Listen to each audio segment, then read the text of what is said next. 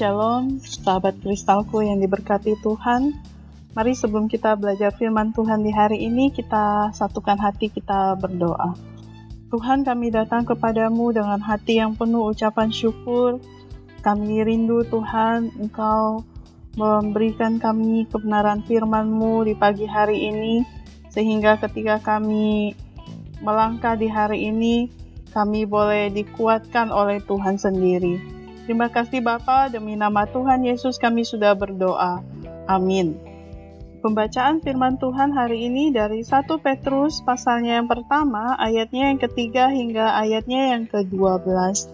Demikian firman Tuhan, Terpujilah Allah dan Bapa Tuhan kita Yesus Kristus, yang karena rahmatnya yang besar telah melahirkan kita kembali oleh kebangkitan Yesus Kristus dari antara orang mati, kepada suatu hidup yang penuh pengharapan, untuk menerima suatu bagian yang tidak dapat binasa, yang tidak dapat cemar, dan yang tidak dapat layu, yang tersimpan di sorga bagi kamu, yaitu kamu yang dipelihara dalam kekuatan Allah karena imanmu, sementara kamu menantikan keselamatan yang telah tersedia untuk dinyatakan pada zaman akhir.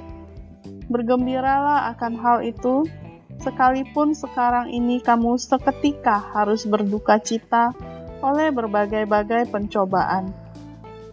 Maksud semuanya itu ialah untuk membuktikan kemurnian imanmu yang jauh lebih tinggi nilainya daripada emas yang fana, yang diuji kemurniannya dengan api, sehingga kamu memperoleh puji-pujian dan kemuliaan dan kehormatan pada hari Yesus Kristus menyatakan dirinya.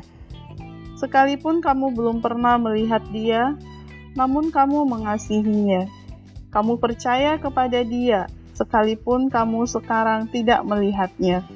Kamu bergembira karena sukacita yang mulia dan yang tidak terkatakan, karena kamu telah mencapai tujuan imanmu, yaitu keselamatan jiwamu. Keselamatan itulah yang diselidiki dan diteliti oleh nabi-nabi yang telah bernubuat tentang kasih karunia yang diuntukkan bagimu. Dan mereka meneliti saat yang mana dan yang bagaimana yang dimaksudkan oleh roh Kristus yang ada di dalam mereka, yaitu roh yang sebelumnya memberi kesaksian tentang segala penderitaan yang akan menimpa Kristus dan tentang segala kemuliaan yang menyusul sesudah itu. Kepada mereka telah dinyatakan bahwa mereka bukan melayani diri mereka sendiri, tetapi melayani kamu dengan segala sesuatu yang telah diberitakan sekarang kepada kamu dengan perantaraan mereka, yang oleh Roh Kudus yang diutus dari sorga menyampaikan berita Injil kepada kamu yaitu hal-hal yang ingin diketahui oleh malaikat-malaikat. Sampai sejauh demikian pembacaan firman Tuhan. Saudara, tema renungan hari ini adalah selamat sampai tujuan. Jelang hari raya, banyak orang memanfaatkan libur panjang untuk mudik. Di sepanjang perjalanan, banyak spanduk yang berslogan, "Semoga sampai tujuan dengan selamat." Itulah pengharapan bagi setiap orang yang berjalan dengan berbagai kendaraan. Orang-orang Kristen yang telah dilahirkan kembali oleh kasih karunia Allah memiliki hidup yang berpengharapan, yaitu hidup kekal yang tidak dapat binasa, tidak dapat cemar, dan yang tidak layu, yang tersedia di sorga.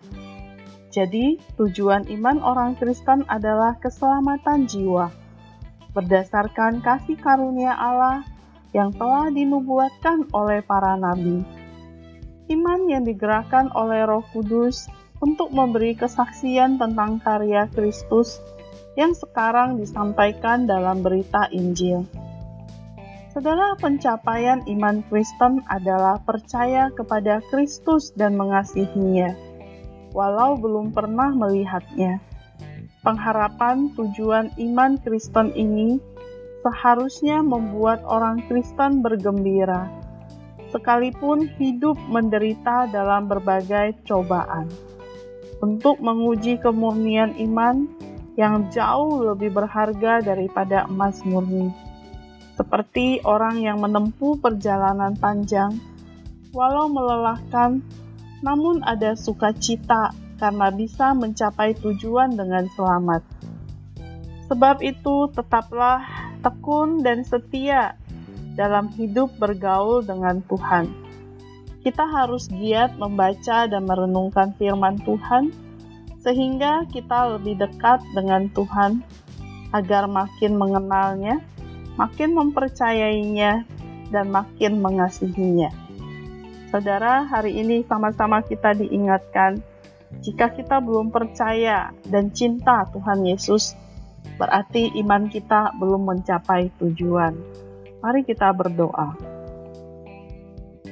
Kiranya kami terus tekun dan setia kepadamu ya Tuhan, dan kami terus mencari Engkau ya Tuhan, mengenal Engkau lewat kebenaran firman Tuhan yang terus boleh mengantar kami untuk mengenal Engkau secara pribadi, mengenal sifat-sifat dan kehendak Tuhan, sehingga kami boleh hidup terus menyenangkan hati Tuhan.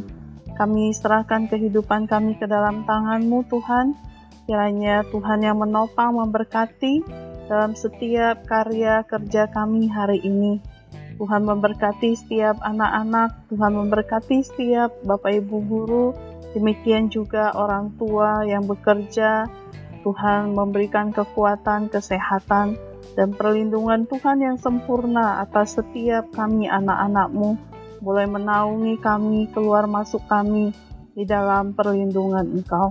Terima kasih Bapa demi nama Tuhan Yesus kami sudah berdoa. Amin. Bersama Yesus, aku bisa.